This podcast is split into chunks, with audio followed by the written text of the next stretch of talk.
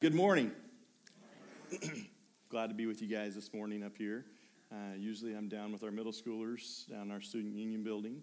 And uh, about once a month I get up here, and, and a few times I get up here, up here and preach. And so um, glad to be here. This, this is a really cool uh, section that we're going to be looking at today in Revelation.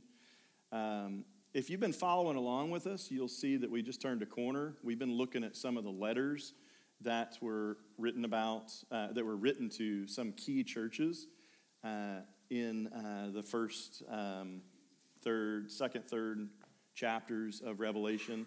And those were letters that, that were written to specific places, but just like we see in the New Testament, we as even churches today can gather uh, encouragement and wisdom and guidance from those letters for our church uh, here. And so we're turning a little bit of a corner, though, from kind of the more straightforward uh, visions of here's what I want you to write to um, here is some mind blowing visions. I mean, to rewind back to the beginning, and we know that this is John, and uh, most scholars would, uh, and I would align with this, would um, assume that this is John, the disciple of Jesus, uh, the one that also wrote the Gospel of John. And here he is. Uh, he's, he's been brought into this space and area that no one can imagine without um, experiencing it. And so uh, we're going to kind of look at a little bit of that today. uh, but what I want you to do first is I want you to take out uh, your sermon page. It's like a little exercise for you on that. Hopefully, you got one. If you didn't, just grab a piece of paper and a pen that's in front of you, borrow one from your neighbor. Um, some of you may have a hard time doing this in your head, so that's why I want you to do it on paper because you may have to make some choices. And so, what I want you to do, it's at the top of your sermon page. It says, Who or what do you love? I want you to take a moment. I want you to jot down 10 things. They can be people, places, things, whatever. Just spend a little bit of time doing that.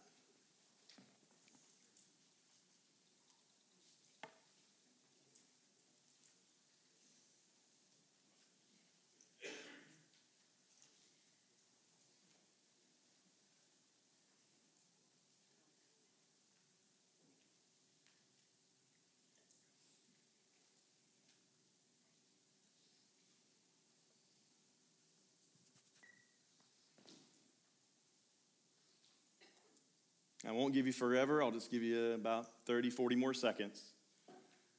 So think quick. Those first things that come into your mind. Maybe don't show your uh, significant other that's here with you in case you forget to put them on there.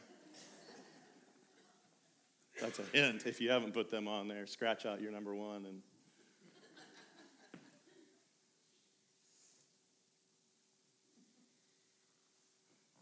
All right, what I want you to do when you've got those is I want you to just take a moment and just show those to the person sitting next to you. Uh, just, just swap those uh, and just, just show a couple of things. Who or what do you love? Maybe it's pizza at a specific restaurant. Maybe it's a sports team. Whatever it is.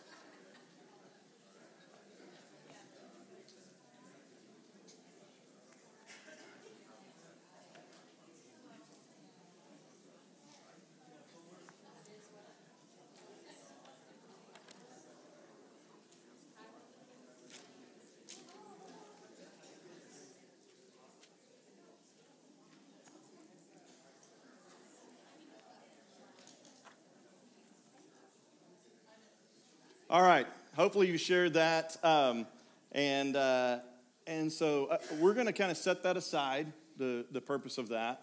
But um, I want us to go ahead and we're going to dive straight in to the first couple of verses of chapter 4 of Revelation. And, um, and then we're going to kind of backtrack and define some stuff of what we're going to talk about today and what we're going to look at today. So if you get to Revelation chapter 4, starting in verse 1, and here's what it says. And this is uh, John speaking, remember.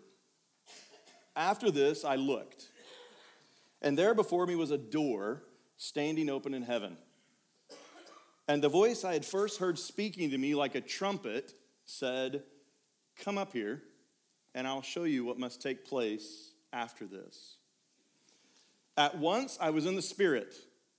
I, I don't even know how to describe what that is, but he's just caught up, right? Not like walking here looking at things, right? He's caught up in a spiritual realm that we can't understand or, or it's really difficult to describe, I would think. At once I was in the Spirit, and there before me was a throne in heaven with someone sitting on it. With these two verses, we're immediately taken to a new place. John's taken to a new place, and we go with him. Um, we're immediately taken to the throne room of God in heaven. Imagine as we kind of go through this, the sights and the sounds that would be there. John tries to describe some here in a little bit, but just think about the awe of the place.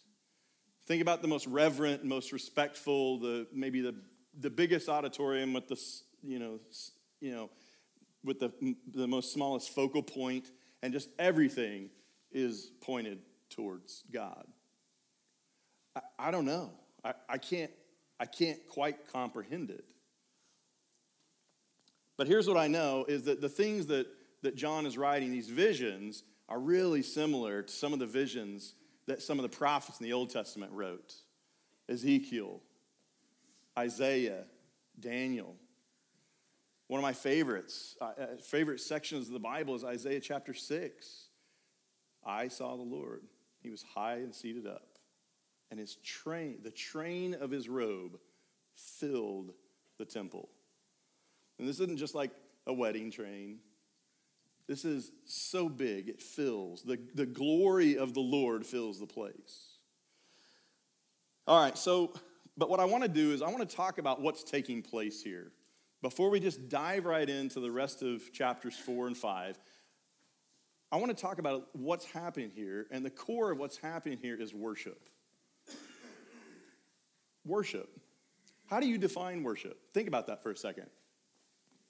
You don't have to say it out loud, but just think about for a second. If you were asked to define worship, how would you define it? A way that I've done it for a long time is to take the word worship and to kind of cut it down and break it back down to the words that um, it originally came from. And if you take worship, cut it in half, it's the idea of worth and script. You want to swap those, ascribe worth. When you ascribe worth to something, you are worshiping it. And you can do that vocally, or you can do that um, uh, in your thoughts. You can also do it writing it down, but you can also do it with your life. The things that you ascribe much worth to, the things that you put a lot of worth on, are the things that you worship in your life. And you can probably examine your life and kind of figure out what those things are. What are the things that I do in my free time? How do I spend my days? What is that thing that I have to do compared to what is the thing that I cannot wait to do? There's a little simple ways to try and figure that out. Um, but worship is something that's been going on throughout the whole of history, and it's something that, that we do here weekly this time of worship. And so it's important for us to understand what it is. So I just want to do a quick biblical overview of, of worship. Okay? So in your in your on your sermon page, you'll see I've got a few little notes, and we're we're gonna fly through those, okay? Um, in the beginning, God was with Adam and Eve, right? That was them spending time with God, and in that time they were able to worship him. That that that place, that intersection between humanity and eternal, right? That was worship. And then when sin entered the picture, God made the first sacrifice so that they could still be with Him. And so then after that, so that's the first one is that uh, in the beginning that God was with, with them. The second one would be something really simple, and that is altar. Um, before we get into some of the rules that you see uh, a few chapters into the Bible, we hear of stories like Job that probably took place a little bit before the law was laid down. And the way that Job exercised his sacrifices by going to an altar and putting sacrifices down for his whole family. So, this idea of this altar, this place to go where you intersected with the eternal. The second thing was after kind of the, the law was coming into its own with the tabernacle. Tabernacle, really simple, portable temple. Okay? Portable place of worship. the third one is the temple, and that came with uh, the kings. And they wanted to, they wanted to put a place where was, that was a permanent home for God on earth. In my head, it's kind of such a warped understanding of who God is and what he needs to have a permanent home on earth. But that's what they wanted to do. And the thing about the tabernacle and the temple is it was decorated much like the Garden of Eden. They put they decorated with fruit trees and they decorated with places, and there was a most holy place that was like the, the hot spot of God that you could go to and you could be in worship with your life. And then when we have Christ, Christ comes and when when he's described as coming, he's described as tabernacling with them. He made his dwelling with them. So so by Christ coming, he made that intersection possible. And through his death and resurrection, he made that possible for us to have God in our hearts. And all of a sudden, we are the portable temple. And so we find ourselves at this point looking at what does it look like in eternity? I think a lot of times we think of this idea of heaven and this idea of earth. And we think about them as like kind of like two different places. And they are. But I think the same way that we think about heaven as like this physical place that you can go and, and it looks like this, we assume it's exactly the same way with heaven. And, and I would say, what if they existed at the same time in different realms? We see throughout Scripture about uh, the, the spiritual side of things that God knows. I mean, I, I think that's sometimes the difficulty we have when we look up the stars and go, well, how far is, how far is heaven? Right? And then the more, the more uh, telescopes we get that look farther out there, we're like, well, man, heaven must be farther out there because they still haven't found it. That's because we're looking in the wrong place. And the intersection we have between heaven and earth is what we find through Christ. Okay, so, um, oh, and then I, I also want to say that throughout that experience of worship, something that was always key with worship was sacrifice. Because of sin, we couldn't go and worship with God. We were caused to be separate. Sacrifice is part of worship. But what you see in Hebrews is that the sacrifice in the Old Testament didn't take away sin. All it kind of did was push it forward. If you've ever had a college debt and you have to get a forbearance and you have to push it forward, I can't pay it today. I, I have to wait until this job or that payment's done or whatever. I have to forbear it. I have to put it ahead, right? That's what the sacrifice system was in the Old Testament a, a, a system of forbearance. But it was grounded in conviction and belief because you didn't just do that just because this is what you're supposed to do. You did that because you believed that one was coming that would be able to take those sins away.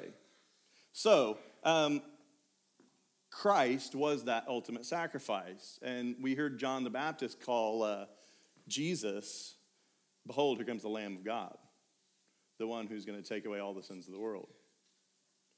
So, Jesus is the Lamb, according to John the Baptist.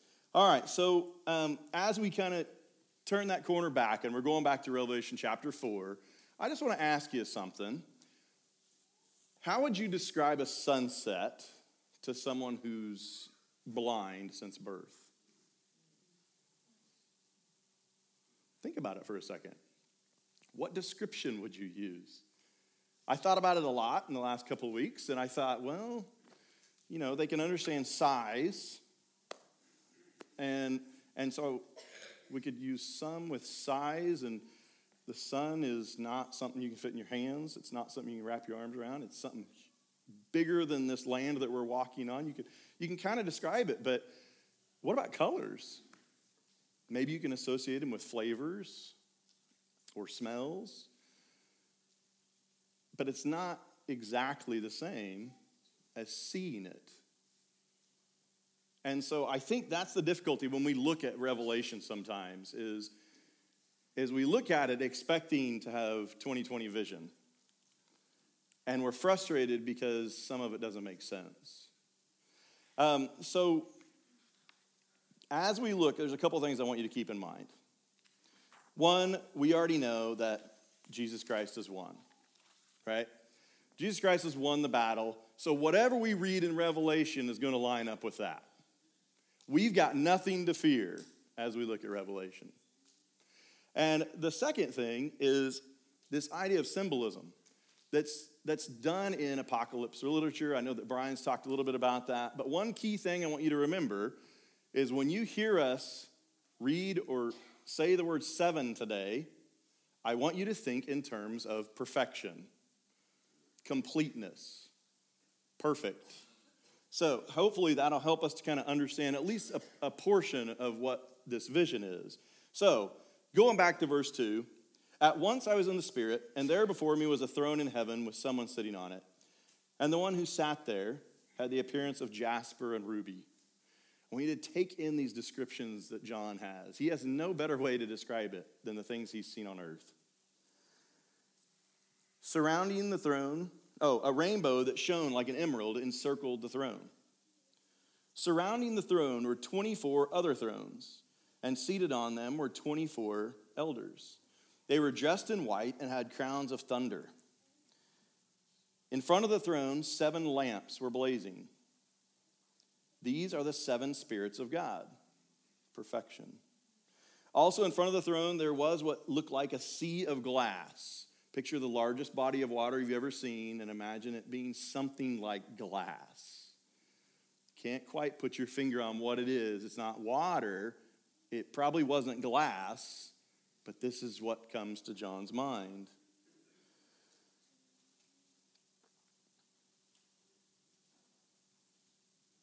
In the center around the throne were four living creatures, and they were covered and, and they were covered with eyes in front and in back. The first living creature was like a lion, the second was like an ox, the third had a face like a man. Can you, can you see John's? He doesn't want to put anything definitive on these. He doesn't want to say, yeah, it was a lion with, with some wings and a bunch of eyes. He said, it was like a lion, it was face like a man. And the fourth was like a flying eagle. Each of the four living creatures had six wings and was covered with eyes all around, even under its wings. Day and night, they never stopped saying.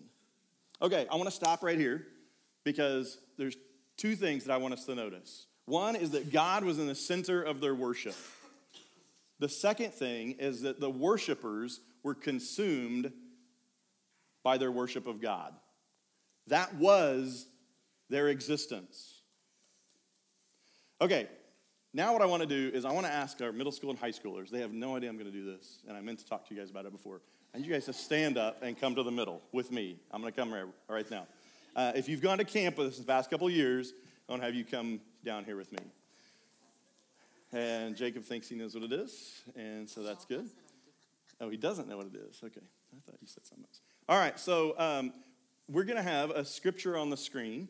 And uh, there's this thing I like to do when we go to camp at sunset. And, um, and uh, every day at the end of a camp day, we have um, our youth group time where we get together and we talk about the day, we pray for each other, um, and kind of challenge each other, right? And at the very end, when we're done, we've said our, our final prayer as a group for the night then we do this thing. And I have this tradition that I go through this, I say it in the same way every time. There's this thing I like to do. If you know it, will you join in? Right? So here's what I want to ask I want you guys to join in with us. All right? You may not know it at first, but I guarantee by the end you'll know it. And so uh, I want to ask you guys to stand up. And the scripture is in your sermon page. And um, if not, it's going to be right up there on the screen. And and if you know it and you want to, you can close your eyes because it's a really cool sound that you'll hear. Okay? So uh, we're going to start quiet, and we're just going to recite it a few times until we, until we build louder and louder. Okay? So we're to start. So, you guys ready for this? Sure. There's this thing I like to do at camp. If you know it, you join in with me. So repeat after me really quietly, or, or join with me. Holy, holy, holy is the Lord God Almighty, who was and is and is to come. A little bit louder. Holy, holy, holy is the Lord God Almighty, who was and is and is to come. A little bit louder. Holy, holy, holy is the Lord God Almighty, who was and is and is to come. A little bit louder. Holy, holy, holy is the Lord God Almighty, who was and is and is to come. A little bit louder. Holy, holy, holy is the Lord God Almighty, who was and is and is to come. A little bit louder. Holy, holy, holy is the Lord God Almighty, who was and is and is to come. Last time. Holy, holy, holy is the Lord God Almighty, who was and is and is to come. All right, amen. You guys can sit down. You guys can sit down. Thank you. I wanted you to have a glimpse of what it might sound like in that throne room. The, verber- the reverberations from those living creatures sounds like rushing waters, all with God at the center. Whenever the living creatures give glory, verse 9, honor and thanks to him who sits on the throne and who lives forever and ever, the 24 elders fall down before him who sits on the throne and worship him, who lives forever and ever. They lay their crowns before the throne and say, You are worthy, our Lord and God, to receive glory and honor and power. For you created all things, and by your will they were created and have their being. All right. Then we turn to chapter 5, and we see we see this strange kind of situation. The Lord is sitting on the throne, and there's a scroll. For those of us that didn't live 2,000 years ago, a scroll would have been just like a letter, right? A message. Um, and this scroll had seals on it. And really, really important messages back in the day, uh, they would require witnesses to come and say, Yeah, it's been sealed, and only the person that this is intended for is going to get to see it. And so we need witnesses to come. And, and what they would do is they would drip hot wax along the edge where it was folded over. And then each one of the people that were witnessing would stamp their wax signet ring, uh, their stamper or their ring, into the hot wax. So it had their crest or their name or whatever. And then this particular scroll has seven. Again, John using that perfection, right? It's a perfect seal, it's intended for a recipient. And the idea was if somebody went and peeked, it would break the wax, it would break the seal. And you would know that the message got out in a way that it wasn't intended. So here we are in a situation, but I think it's a little bit different than that. It's that plus it's in the Lord's hand, it's in God's hand. And the average person is not going to just walk up there and take something out of his hand unless they're supposed to get it. And they're saying, Who can break the seal? Who can open the seal? And John starts weeping. First of all, we, we aren't for sure if we know if he has any understanding what's in the scroll. But in his spirit, in his emotion, it says, I wept and I wept because I looked around and there wasn't somebody that could open the scroll. What was this message that needed to come out? And says in verse 5 Then one of the elders said to me, Do not weep. See, the lion of the tribe of Judah, the root of David, has triumphed. He is able to open the scroll and its seven seals. Okay, I want to pause there. So, this is what John heard. The elders said it to him. Don't worry about it, don't cry. There's going to be one that can open it. He is the lion of Judah. It, it harkens back to this idea of King David from Judah. There was a king, and this idea that was all throughout the Old Testament of this messianic redeemer that would come and with military might save everybody. And so I'm sure as John hears this, he's expecting to see this triumphal entry of the one that can open the seal come in. Maybe not as a lion, maybe on a white horse with a sword. He's coming in, military might, think strong. Verse 6 Then I saw a lamb, not just a sheep, which would have been usually reserved for like the lowest of creatures or maybe the, the dimmest of creatures or the, the, the most tame of creatures but it's a baby, it's a lamb. So it's even more innocent, right? It's even more weak in the world's eyes. Then I saw a lamb looking as if it had been slain. So traditionally, whoops, didn't mean to hit my mic, but traditionally they would do that and they would let the blood out onto the sacrifice. Standing at the center of the throne. Wait a second. How can that thing stand if it's been slain? Encircled by the four living creatures and elders. Obviously, we know, we know the story. We know that this is Jesus, and we know that this is another way to describe him. He is the slain lamb, but who's very much alive. John heard lion of Judah. He sees slain lamb that's living there. Another thing I want us to note is that Jesus is worthy and he's able to take the scroll. He's the only one that can take it. And he rules out of the strength of his sacrifice. We talked a little bit about sacrifice earlier. He rules out of the strength of his sacrifice.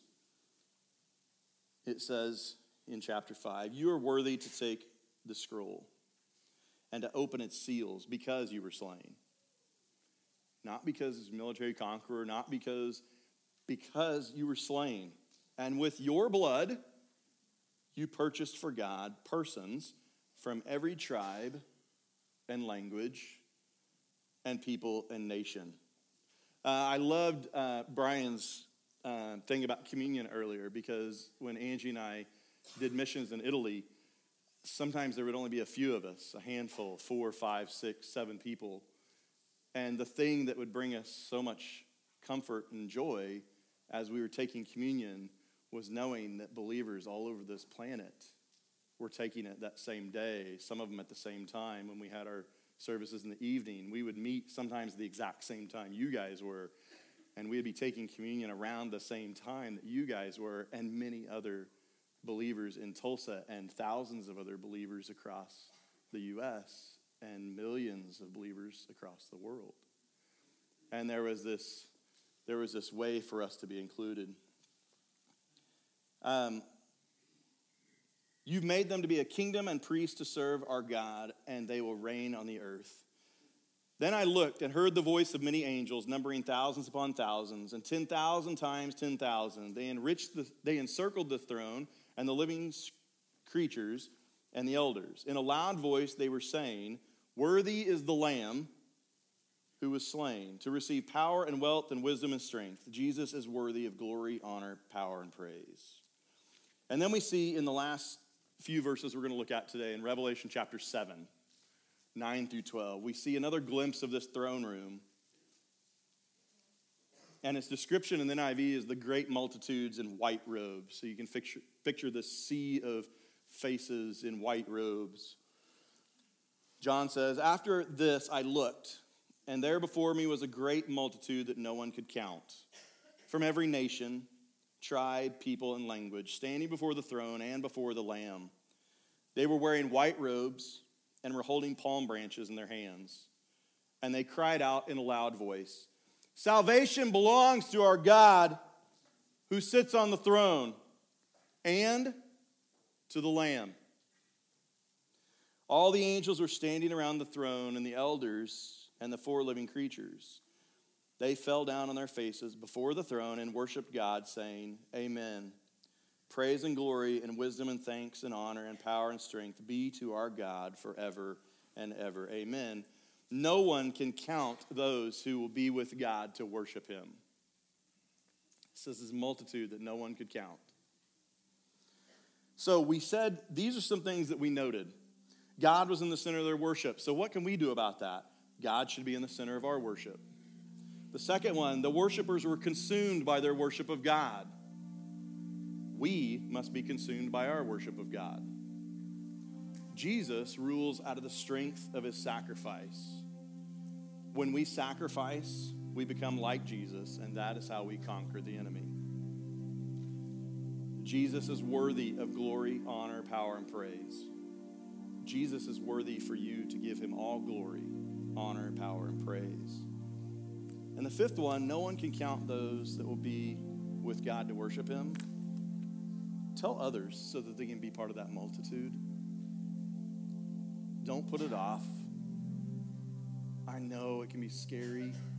I know there's times you feel that pit in your stomach because you're not for sure how somebody's going to receive it or how they're going to react afterwards.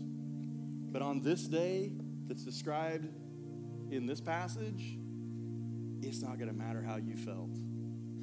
It's only going to matter where they are. Bring them with you so that they're part of the multitudes. Let us stand and pray, and then we'll sing.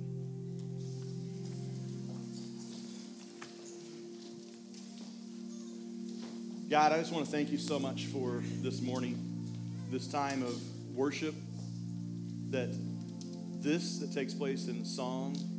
I know not all worship takes place in song, but it's a means for us to have worship of you. God, I pray that you would speak to our hearts as we sing and praise your name. Lord, I pray that you continue to be with us this week as we try to center all of our worship on you. And in the name of Jesus, we pray. This series, we've been, you saw the text number up there, inviting people to send in a question or two.